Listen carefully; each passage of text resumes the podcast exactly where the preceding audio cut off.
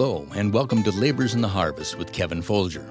This podcast is a weekly conversation about the gospel and the work that God is doing through those who labor for Him. Kevin Folger, your host, is a man with over four decades of ministry experience. For 41 years, he served on the pastoral staff of Cleveland Baptist Church in Cleveland, Ohio. He currently serves as the North America Director of Spiritual Leadership Asia a ministry that assists those endeavoring to preach the gospel and plant Baptist churches in the 1040 window, with a particular focus on Asia. Now, here's Kevin with this week's Labors in the Harvest podcast.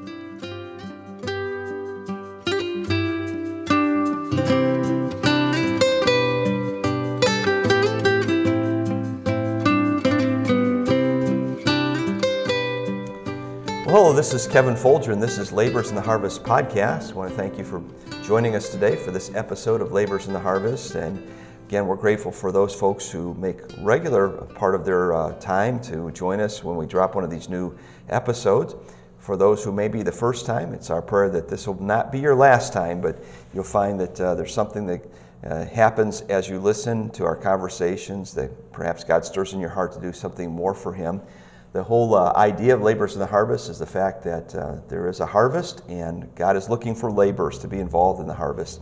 My travels recently have taken me to Canada. I am in British Columbia today, and I'm, we're sitting in a classroom at the Bethel Baptist Church in Duncan, uh, British Columbia, on the island of Vancouver, or Vancouver Island and I'm with a friend that I've met several years ago, uh, Pastor Sean Beliveau. Brother Beliveau, thank you for joining us here for Labors in the Harvest podcast. Well, thanks, Brother Folger, for asking me to be on. It's my privilege to join you today. Well, we're glad to have you.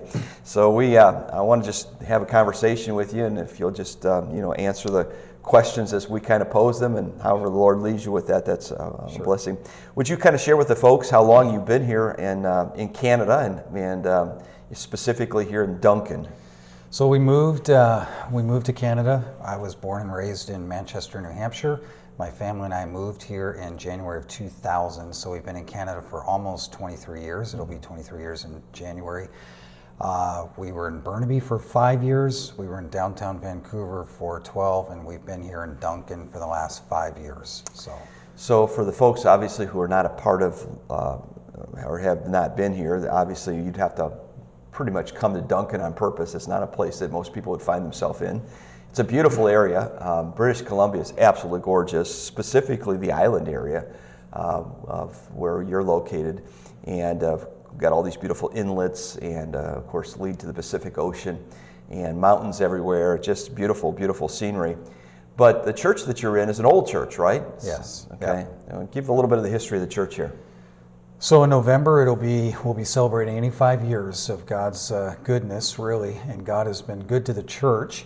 Uh, it was planted uh, back in 1939, 85 years ago, uh, really out of a ministry down in Victoria, and uh, through its 85 years, it's had its ups and downs as every church has. However, they have been uh, they've been responsible for planting other churches here on the island as well as helping other ministries on the island. And uh, there's no doubt I meet people today who, uh, in fact, I just met with somebody uh, who contacted me, wanted to come and talk with me, and uh, was saved here at the church, uh, baptized, married here at the church. And so when you have an 85 year old church in a small town, Duncan proper is only 2,995 people last census. Um, you meet a lot of people like that who, you know, they grew up here, they used to go to youth group here, they used to do this, and so it's got a rich history. Yeah. Well, this uh, the building that the church meets in is an older building, but it's a really well done, and uh, God is blessed in the sense that there's, you know, it's just doesn't feel old. It it maybe on the outside looks a little bit older than it is, but uh, the truth is is that uh, it's a beautiful facility. Uh, you have a nice auditorium, you have lots of classroom space and uh, fellowship areas, and that's kind of unusual for churches in Canada. Would you agree? Uh, yeah, yeah. A lot of my friends on the mainland do not have their own buildings, yeah. and so yeah. and even uh, some on the island are still renting. And there's reasons for that, of course. you know, like any church plant, not most church planters don't have a lot of money unless God just kind of drops a building in their lap. But real estate in Canada is pretty expensive too, specifically when you get to areas like this, mm-hmm. uh, where they're, you know, um, like Duncan, is uh, an area that's being developed and uh, people are moving here. But um, you know, um, like anything else, I think probably uh, costs in, in Canada have escalated tremendously, specifically in real estate. Would you agree with that? Yeah, yeah. Real estate has really gone up. I do think uh, it seems to be getting harder for churches to to be able to find property mm-hmm. or buildings. I don't know why that is, um, but it just seems to be a bigger challenge than it's been in the past. So you've got the price, and it just seems you've got some other, whether it's uh, city requirements or people willing to rent to you, mm-hmm. obstacles as well. Right. Okay. Well, we just had breakfast with a couple of other pastors here on the island, and the indication is is that they they too are you know don't have the facilities that you have in some of the meeting and in like halls places like so they'll clearly have to set up and take down every service i'm yeah. sure yes yeah. yeah. which uh, again that's not uncommon for church planters in the united states but the the idea that hey at some point we can perhaps have a building is, is something that perhaps is even probably maybe even more of a stretch here in canada but god can do things and we know and understand that buildings aren't essential but they sure do help when you have one yeah they do yeah right all right. Well, let's talk a, a, little bit about your life's journey because that's really what Labors and Harvest is about. It's conversations about people in their life and the journey that God has brought them on. And we always like to say to people, you know, you look at someone, you say, well, I'd like to be where that person is, or I'd like to, I wonder how that person, you know, they're, they're different than I am. I could never do that. And we just like folks to understand that God takes us on a journey and nobody gets any place without going through a process, right? There's a product that comes out of the process. And so let's talk a little bit about the process in your life. So, if you would, you, you mentioned you were you were born and uh, grew up in New Hampshire. Is that correct? Yes, okay. Manchester, New Hampshire. Okay. Uh, your salvation. How did that? How did God work in your life to bring you to to Himself? Well, I was uh, brought up Roman Catholic. Um, I wouldn't say we were staunch, semi-practicing. Went to Catholic school, grade one to grade eight, public high school, grade nine to 12. Uh, I tell people I always believed there was a God, a devil, devil, heaven, and a hell. I wanted to go to heaven, not hell, certainly not purgatory, you know, growing up Catholic. And so I tried very hard to be a good, a good boy. Uh, my mom will tell you I was the perfect, I was the perfect kid, uh, but I really wasn't. A lot of what I did was kind of behind the scenes, didn't want to get caught. Um, but I never really, you know, I was not the troublemaker in school. I made a profession of faith. My mom was the first one to trust Christ as her Savior. My sister was shortly thereafter.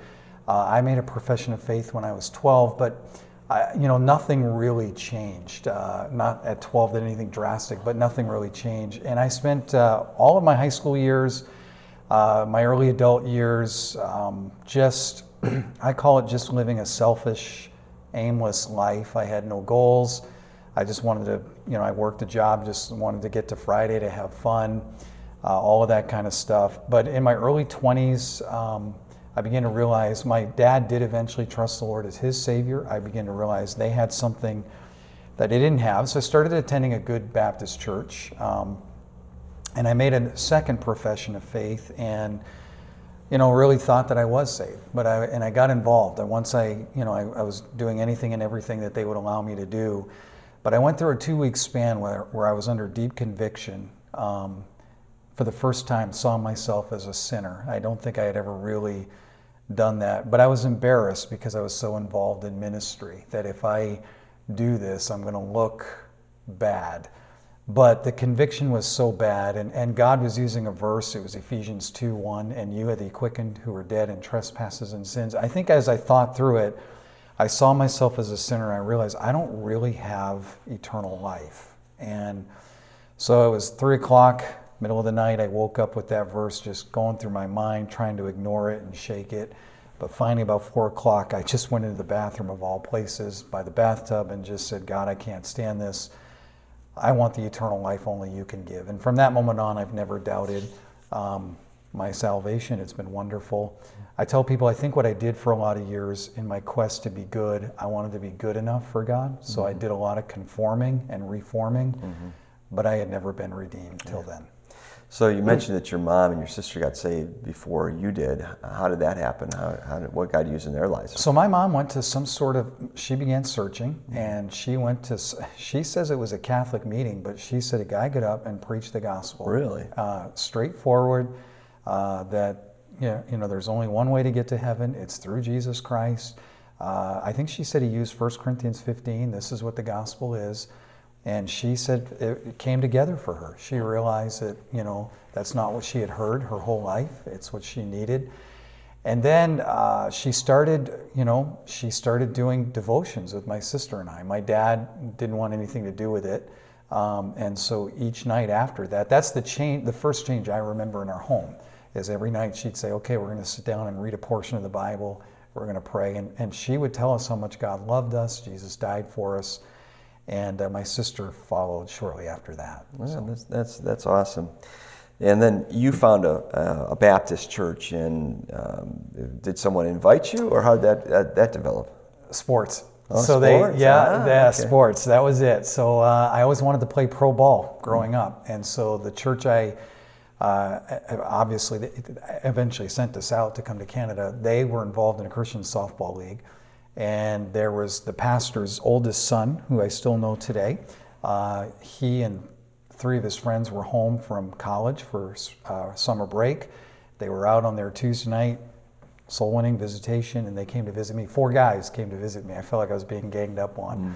And but they were good. They just uh, and I found out later it's because my sister had asked them to go, ah. and uh, she was burdened, so they did.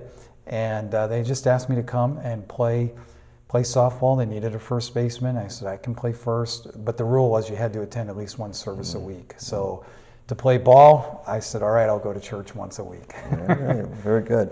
Well, God uses all kinds of things. They're like hooks in the water, right, yeah, to, yeah. to draw people, and that's that's great. Yeah. So you you get saved, and uh, you know you're you're growing in your faith. So talk a little bit about that process. Uh, you know, being involved, why is that essential for somebody that's really wanting to, to be used of the Lord? I, I think, you know, for me, it, it was important because I, as, you know, little do you realize later in life, you're going to have to learn to walk with the Lord on your own and not on someone's shirt tails. Um, you know, one of the best things they did is they immediately, the church I went to, they immediately, the assistant pastor took me under his wings and he gave me he just started with trying to get me into the bible every day. And he gave me um, some our daily breads. And that's how i started my devotions. Uh, i would read that little portion have a little bit of prayer time. And then he started a discipleship with me. And so i think that you know it was important for me. I, they were teaching me that i have to walk with the lord you know because there's been times in the ministry where that's been the only source of strength sometimes. And, uh, and then also, but the fact that they took me under their wings and he took me, once we were done that, he, he started taking me out soul winning. I think that's where I began to learn it. Uh, but that afforded me opportunities to ask questions too. So I, I think that, you know, the dual side of what the Bible teaches, that walk with God, but also that strengthening of one another. Mm-hmm. So, there's a common thread that I have with uh, when, when, I do these uh, conversations with folks, and it's always seemingly that God has used a person uh, to be like a Paul uh, or like a Barnabas, wrapping their arm around somebody to try to encourage them early on in their life. Now, you know, we get to the point where you know, after we're kind of established, then we start doing the same thing. But that's so essential, isn't it? That, yeah. that, that people find someone who perhaps they can invest in and make a difference in oh, their life. Yeah, absolutely. Yeah. Yeah. Yeah. Well, let's talk about the, the call to ministry because you know you're saved, you're now in the ministry. This is some years removed from your salvation. Um, so how, how what did God use to, to and how did God stir in your heart to have a desire to be involved in ministry? So it was it was our missions conference week. Um, and well, actually, rewinding just a little bit, going back maybe a few months before that, I had, I thought maybe the Lord was doing something. I went to our pastor privately. I had a very good relationship with him. Just asked him if he'd pray about this. I'm not really sure. So, you know, I was praying, he was praying. And I worked at the time, I worked in a glass factory. Um, probably the most boring job I ever had, but uh, I had a 45 minute lunch break, and because I started so early in the morning, I started at 7. my devotion time was my lunch break. I worked with a lot of guys who drank on their lunch break, so it was a perfect time for me to go sit in my car. And it was Wednesday. I remember it vividly because that night was going to be the first night of our missions conference that year. It always ran Wednesday to Sunday.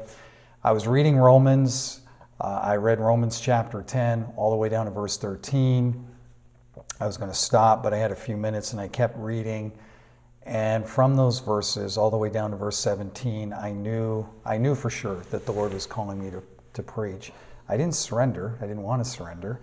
Um, and so went to went to the missions conference that night. Uh, just the short version, just you know, if you've ever been in those services, and, and this is multiple nights: Wednesday, Thursday, Friday, Saturday. You know, you feel like every every preacher was at work with me, and you know, but I'm under conviction. I didn't surrender, but it was the last night of the missions conference. Um, a guy, a missionary going to, at that time it was Zambia, Africa, I believe. And he didn't preach on missions, he preached on the crucifixion. Mm. And he closed out the conference by, to this day, and it's probably got a bit of a personal reason for it, but it's to me the most powerful message I've ever heard on the cross of Christ. After hearing that, I went forward and I knelt down at the altar and said, Lord, I'm being selfish and I'll go wherever you want me to go. Mm. So. so you mentioned your pastor uh, in kind of passing. Um, it sounds like he's, he played a fairly important role in your life. He, he did. Okay. Yeah, he did. And the name of the church and your pastor back in those days? Eh, Victory Baptist Church, Londonderry, New Hampshire, and it was Calvin Fuller. Okay. Brother Fuller's no longer pastoring, I believe. He's semi-retired or yeah, retired. Yeah. Yeah. Mm-hmm. But he was there for a good long time, wasn't he? He started the church. Yeah. yeah.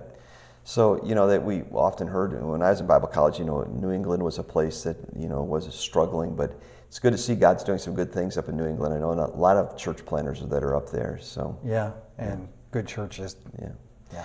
So how do you think, um, you know, you're, you're now in Canada, how do you think um, growing up in New England kind of helped prepare you for what God's got you doing now? Um, I think, I think culturally it's similar in the sense that uh, New Englanders are pretty, pretty reserved, mm-hmm. pretty, pretty quiet, and I think Canadians at large mm-hmm. are, are, kind of the same way as well. Sure. And I think also the fact that uh, New England, I mean, our church, we saw some we saw some great things happen, but a lot of churches in New England, it's very slow going, a lot of plotting and mm-hmm. everything, and most churches in Canada, that's what it is. It's just, you know, you don't see exponential growth but for most places in Canada. So mm-hmm. I think it prepared me in those two ways. Yeah, okay. Well, I would, I would you know, again, I'm, I'm, just observers from both perspectives. I've never lived in New England, never lived in Canada, but I do concur that it seems like there's a somewhat of a similar makeup of most people uh, in those particular areas because, again, most New Englanders are, they, they, may have opinions, they may be stubborn, but they, they have, uh, they're very reserved. Yeah. you know, you got to almost draw it out of them before they, yeah. they come at you. And, and, I find that same thing is true in Canada. Um, so uh, you surrender um, you went to school, though, not as a single man, you went to school married. So let's talk a little bit about meeting your wife Leslie and uh, that courtship and all that stuff. Let's talk a little bit about that. Our pastor, he introduced us, okay. and uh, she was already done with Bible college. So she, she was done with Bible college. She was teaching at the Christian school. Mm-hmm. I showed up, uh, you know, and she. Oh, I joke she did not want to meet me. Mm-hmm. I was still some, I was still a heathen, uh, you know, and so she was a bit uh, gun shy. But um, we dated two years, one year, and then I proposed to her, and it was a one year engagement, and we just celebrated 30 years this past that's, June. That's wonderful. So, so were you uh, were you already dating her when you surrendered to ministry, or? Yes. Okay. Yeah. Right. So. So she kind of watched this development in your life about you know the call to ministry and you know. she did and and for her um, she took a mission trip to Africa when she was in college and she to this day she loves Africa mm-hmm. and I think she always wanted to go to a foreign country um, serve maybe. Mm-hmm. And maybe she felt that way. And I do remember she wrestled with that in our relationship. And our pastor told her, you know, if this is the guy you're going to marry, you need to marry him for who he is and not who you hope mm-hmm. that he'll become. And I'm glad she married me. And in spite know, of us, they marry. That's yeah, right. yeah, but, but, I mean, you know, so I've dragged her all across the United States and Canada. all right, very good. So when you uh, finally get that settled, you're married, you're heading off to Bible college. Where did you land? Uh, Massillon Baptist College, Massillon, okay. Ohio. Okay. Back in those days, Dr. Bruce Cummons was the yes. was the pastor there. But that that was just a short while, I believe, wasn't it? Yeah, I was. We were there from '93 to '96. Yeah. Okay. So. I think he yeah, he turned the church over like 90, 19, My last year. Yeah, yeah, yeah 95. yeah. yeah.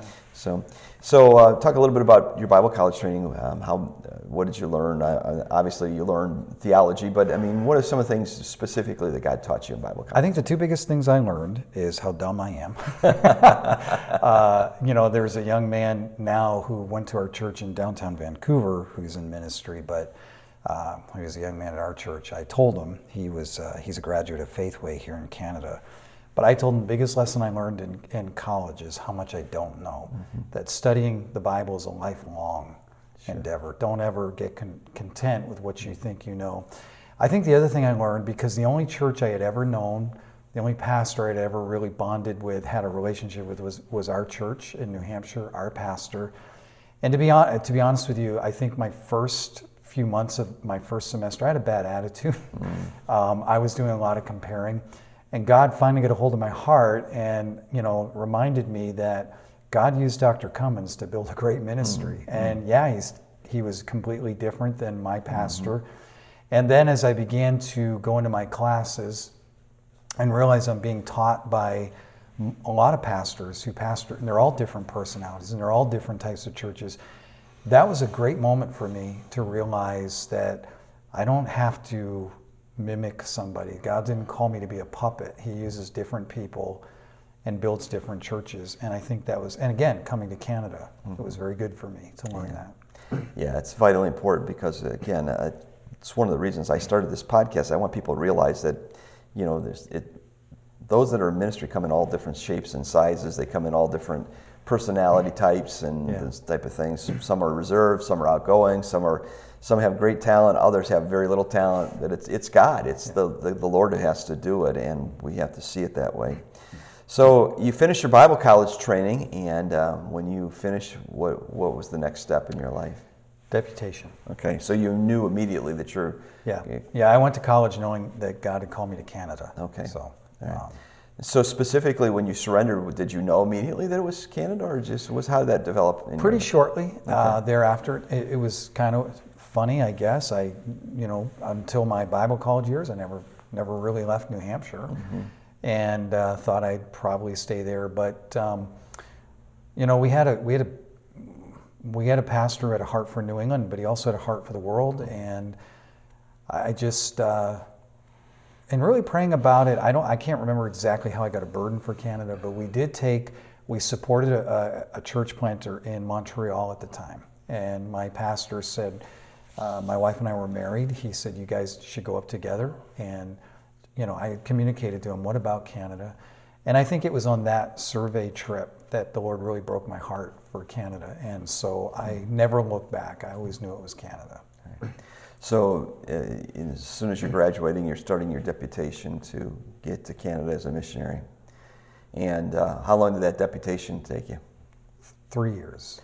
Three long years, right? yeah, we had a, we had our daughter during that three years and everything. Yeah, three years. Yeah. Well, you did literally drag your wife then across the, the country, right? I did, and we did it twice, believe it or not. well, we'll talk about the other part in just a minute. But so um, you get up here to Canada, where did you land? Is that in Burnaby? Is that when you landed? Burnaby. Okay. And so. And tell people where that's at, Burnaby. Uh, Burnaby is part of, it, to simplify, it's part of the greater Vancouver area.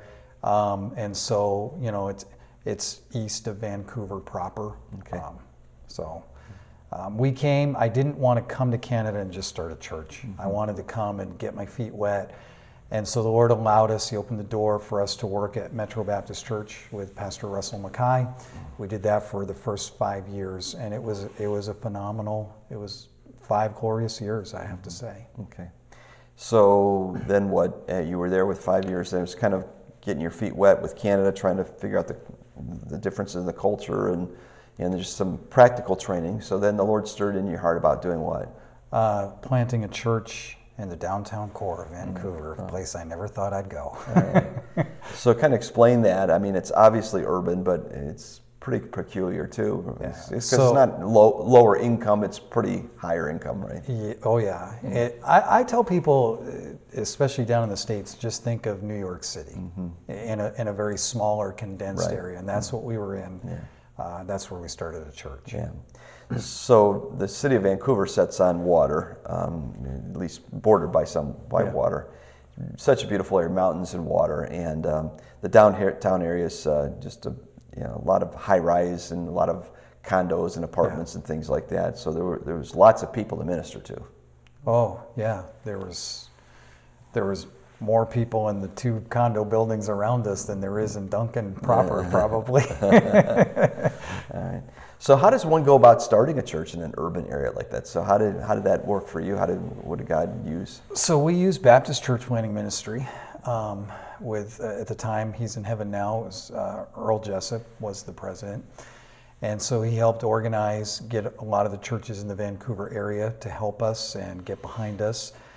Uh, they also were able to raise the funds so that we could do a mailing of John and Romans. We mailed 86,000, so that got a John and Romans into every single condo in the downtown core at that time. Mail is something we relied heavily on because you can't go door knocking. Right. So, um, and so for those initial, we did five five nights of just startup meetings, and John and Romans promoted that, and we had 42 visitors, and from that we did get a few, couple of our core became some of our core members. So, uh, and then from there it was just trying to be creative. So definitely, when you're dealing with a downtown, uh, urban type of church situation where people's lives are very busy, it's very, you know, um, lots of material things. It's pretty pretty tough, tough goings. Would Would you agree with that? oh yeah, yeah, extremely fast paced and and transient to be honest. too. Okay. And how long did you guys do that? 12 years. 12 years, okay. So at a point, this 12 years uh, into it, I mean, that's a, that's a long time of laboring in a, in a place. But God stirred in your heart about um, moving in a different direction, Yeah. okay? And that involved where you are now currently. Yes. Yeah. So how did God orchestrate that? What- What happened there? Um, so, you know, 12 years of plotting. Um, we were struggling financially. Uh, church was, we had wonderful people, but just stagnant. Uh, and I think for me personally, vision was getting harder to get, which is not really normal for me. Um, I looked at maybe shaking things up by maybe trying to find a new location. I didn't really want to do that because we were using hotel conference rooms, and even to this day, have a great relationship with the manager of the hotel.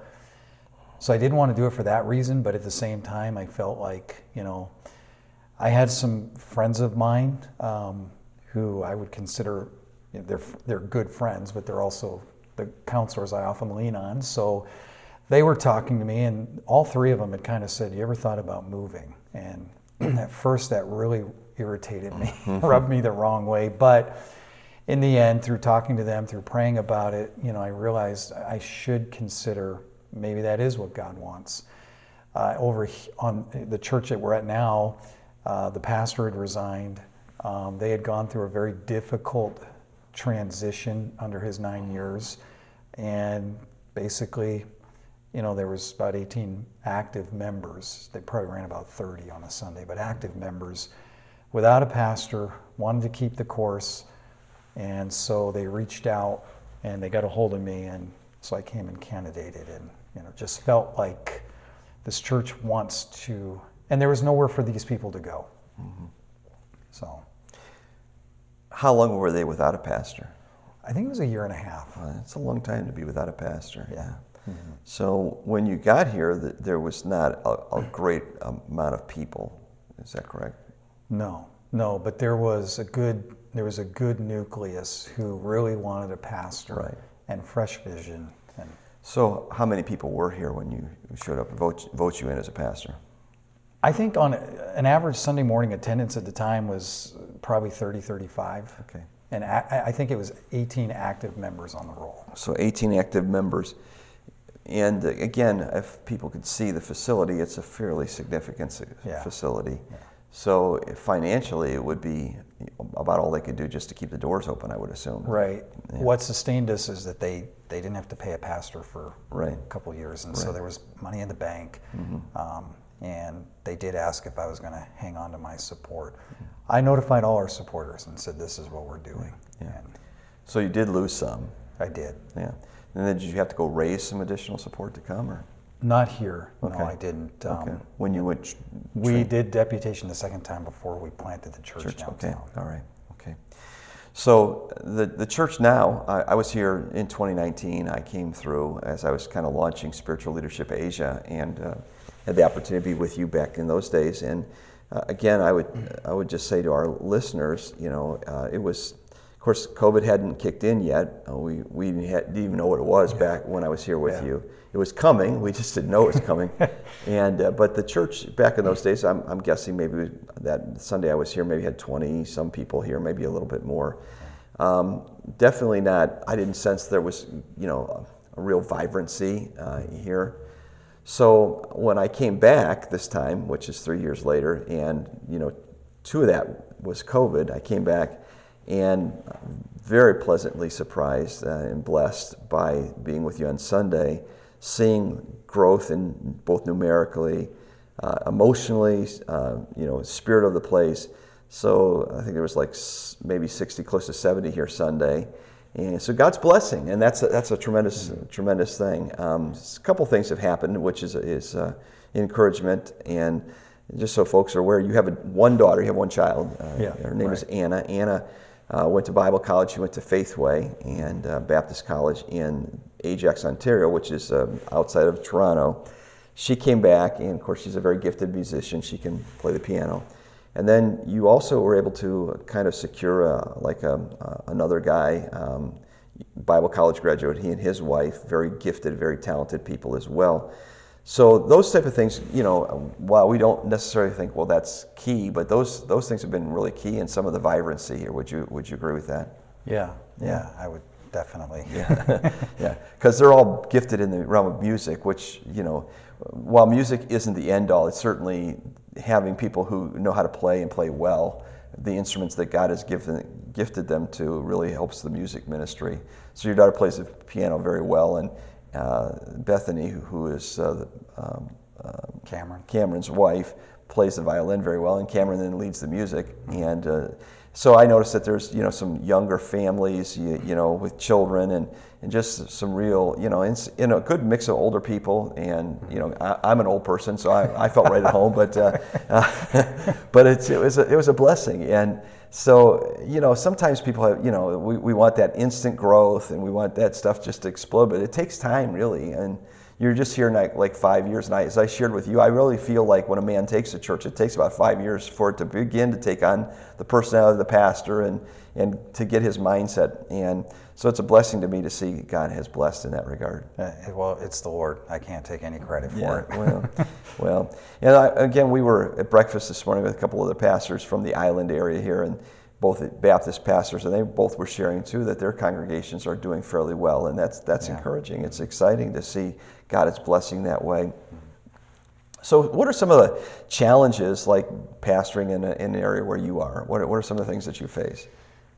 Um, I would say number one, the age of the church has its benefits, but it has its you know, uh, you know, you meet people who came here years ago, and it's, it's good, and sometimes it's just kind of I wonder why they left or. Those kinds of things. There are a lot of there's a lot of churches in our area, as far you know, di- of all different stripes. That that's a challenge as well. Um, and I think that, uh, again, I think the big thing with, with just, and I think a lot of Canadian guys would say this, it's just the slow. It, it can take a long time before, you know, there's people uh, we've been praying for for a while that would, you know, would get saved. And you just keep trying and you keep trying. And it's just that constant plodding of just, and there are days where you think, you know, is this ever going to grow again? Right, So, right. Well, I often like liken uh, churches to like a physical body. So when a child is born, you know, you sometimes you see that in the first year or two, you see that somewhat a, a rapid development, but you don't see that child growing every day. You know, um, I'm a grandparent, so um, some of my grandchildren live a little distance away from me. I don't see them that often, but it seems like you know, because I don't see them that often, when I see them, there's this marked difference in them. And so if you're around it all the time, you're not noticing. And so it's like what I noticed when I came back here, this, this right. really vibrant growth and development. And again, sometimes when you're just going through it and you're, you're doing it, it's, it's hard sometimes to even see that that's happening, but others help us bring that new perspective. Right. So, and it's, it's a great blessing. So there, there are challenges no matter where you are. Um, again, I would think that one of the challenges here is that there's such great beauty that sometimes people find other things to do uh, rather than go to church. Would that be also? yeah, yeah. It's a, it's a great outdoor mecca for sure, mm-hmm. and you know people are always outside. Mm-hmm. And summertime, they've all got their RVs and they're mm-hmm. going camping and mm-hmm. stuff. So mm-hmm. for sure, yeah. Yeah. So for the folks that are unfamiliar with uh, Vancouver Island, um, it sets off the mainland of Canada and is kind of stuck out in the water. And one end is the, the inlet to Vancouver, and the other end is the Pacific, Ocean. Pacific Ocean. So, what are some of the what's the, the weather like, and how's it how's that affect you? Uh, it's tropical, I guess you'd call it. We you know, our rainy season's getting ready to come in here, probably in October. Um, Which means what? Uh, rain. It, means rain. It means we won't see the sun now. Uh, well, we won't see the sun a lot for for several months, and so. Uh, but the summers are generally, I think, I think they're beautiful. They last couple have been a little warmer than usual and a little drier than usual. Mm-hmm. Uh, so I don't know if that's starting a new trend, but yeah, it's going to, you know and it'll be in the 30s in the winter probably. Which is Celsius, which yeah for folks. Well, I'm, yeah, I'm referring 30 yeah, is yeah, Fahrenheit. Oh, Fahrenheit. Okay. Yeah, all so right. you know okay. it'll, it'll, get down it'll get down below freezing oh, a little right. bit. Okay. All right. So. All right, and then so uh, summers, like I think you shared with me this summer, you had some days that are bumping up close to 100. Is that correct? Last year, yeah. Okay. Yeah, it was it was a very difficult summer. We had people actually die because. Mm. You know, most people here don't have central air conditioning in their homes because they don't necessarily need it. Right. Yeah, because that, that was abnormal. That was mm-hmm. unusual. Yeah. yeah. Okay. All right. And then, so you know, but it's it is a, a very very beautiful beautiful area. So folks need to understand that you know, you can't drive to this place, right? you, no. You, you, either take a ferry or a, a plane here. Or a plane or something. Yeah, yeah. yeah. Or, yeah, a plane into one of the airports. I think it's quite interesting because most people's idea of a ferry, you know, again, some people have seen them, but these are significant ferries. I mean, they carry yeah. lots of cars, a couple decks worth of cars, and then a few decks full of just passengers. But, uh, uh, it's it's about an hour or so, about an hour and 40 minutes from the mainland to the island on the ferry. Yeah. But uh, it's, it's, it was nice. It was certainly a beautiful ride. I came, I got here on Saturday, flew into Vancouver from California, and got on the ferry and just watching the sunset is just a beautiful, beautiful experience. So it's just very nice. But so, uh, just uh, as we're kind of concluding today, what would be just some challenges that uh, that you would throw out to a younger man who's considering the, the work of the Lord in the ministry? What what would you challenge him, and what what would you say to a young man? Um, you mean as far as trying to encourage him, or trying yeah, to? Yeah, just try. If you're trying to encourage a younger guy considering God and and considering perhaps God has something for him. I would, you know, I think the thing that I'm trying to latch onto is the fact that sometimes maybe it's my nature, maybe it's my disposition. I can look at all of the negative things. I can look at all of the things that uh, I can beat myself up over a mistake. Um, I can, whatever the case may be.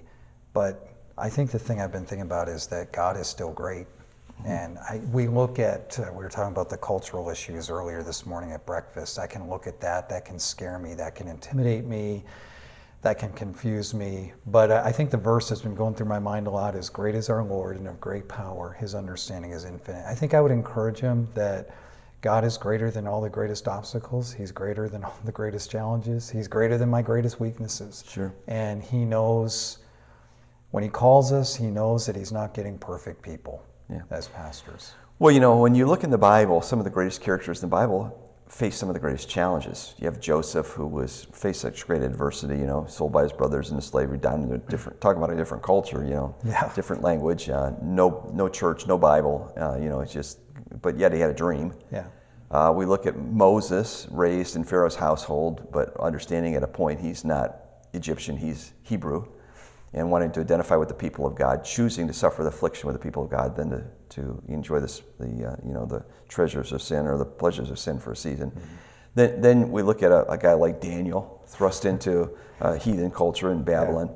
So again, we, we have to understand that these are not, while they are unique challenges to our generation, they're not unique in, in the t- terms of what God has for his people. So we, we have to understand, and people listening have to understand that, you know, every, every time period throughout the Bible has always had challenges. The world has never been a friend to grace, and uh, but we're, we're living in a time in which, to me, what the, what's exciting is that we can be on the welcoming committee to the King of Kings and the Lord of Lords as He returns to set up His kingdom. You know, Yeah. while we're going to be raptured out during the tribulation, we're coming back to reign with Him, and that's going to be awesome. Yeah. So, w- what a blessing that is to, to be a part of this generation, and the things that we're seeing happening around us just again just cause us to just be a little bit more excited about that. Well, we want to thank our la- uh, our listeners for being uh, part of Labors in the Harvest. I want to thank you, Brother Velvo, for uh, joining me today. Well, thank you. It's been my privilege. Yeah. And it's uh, if we can help you, and if we can, uh, you know, if you got a question or a comment, or you want to reach out to me, I can put you in contact with Brother Vel- Beliveau if you have an interest in coming to Duncan and help in the work of God. I'm sure he could use some more laborers here. We'll take it. So if you have an interest in that, reach out to me and I can put you in contact with him. I will tell you that the church here is a very diverse church of different uh, ethnicities, and uh, I love that. I love that about churches that we're seeing today. That a lot of different. Uh, it's not just one kind of people; it's all kinds of people that God is saving and, and making part of His His family, and that's that's an encouragement. We do pray that God will give you a, a wonderful uh, day wherever you may be. If you're listening to this in the night season when you're not able to sleep, I pray that after you're listening, you're done listening, you can sleep well. But just let's just serve the Lord faithfully. Let's be what God wants us to be because He is looking for faithful laborers in His harvest. Have a great day. This is Kevin Folger. It's our pleasure to join you today. God bless you.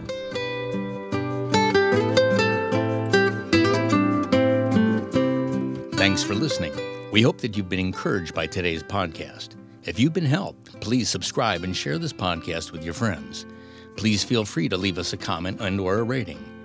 If you'd like more information about Kevin Folger, please visit his website, kevinfolger.com. We invite you to join us next time with more conversations with Kevin and his guest as they tell their story of being laborers in the harvest.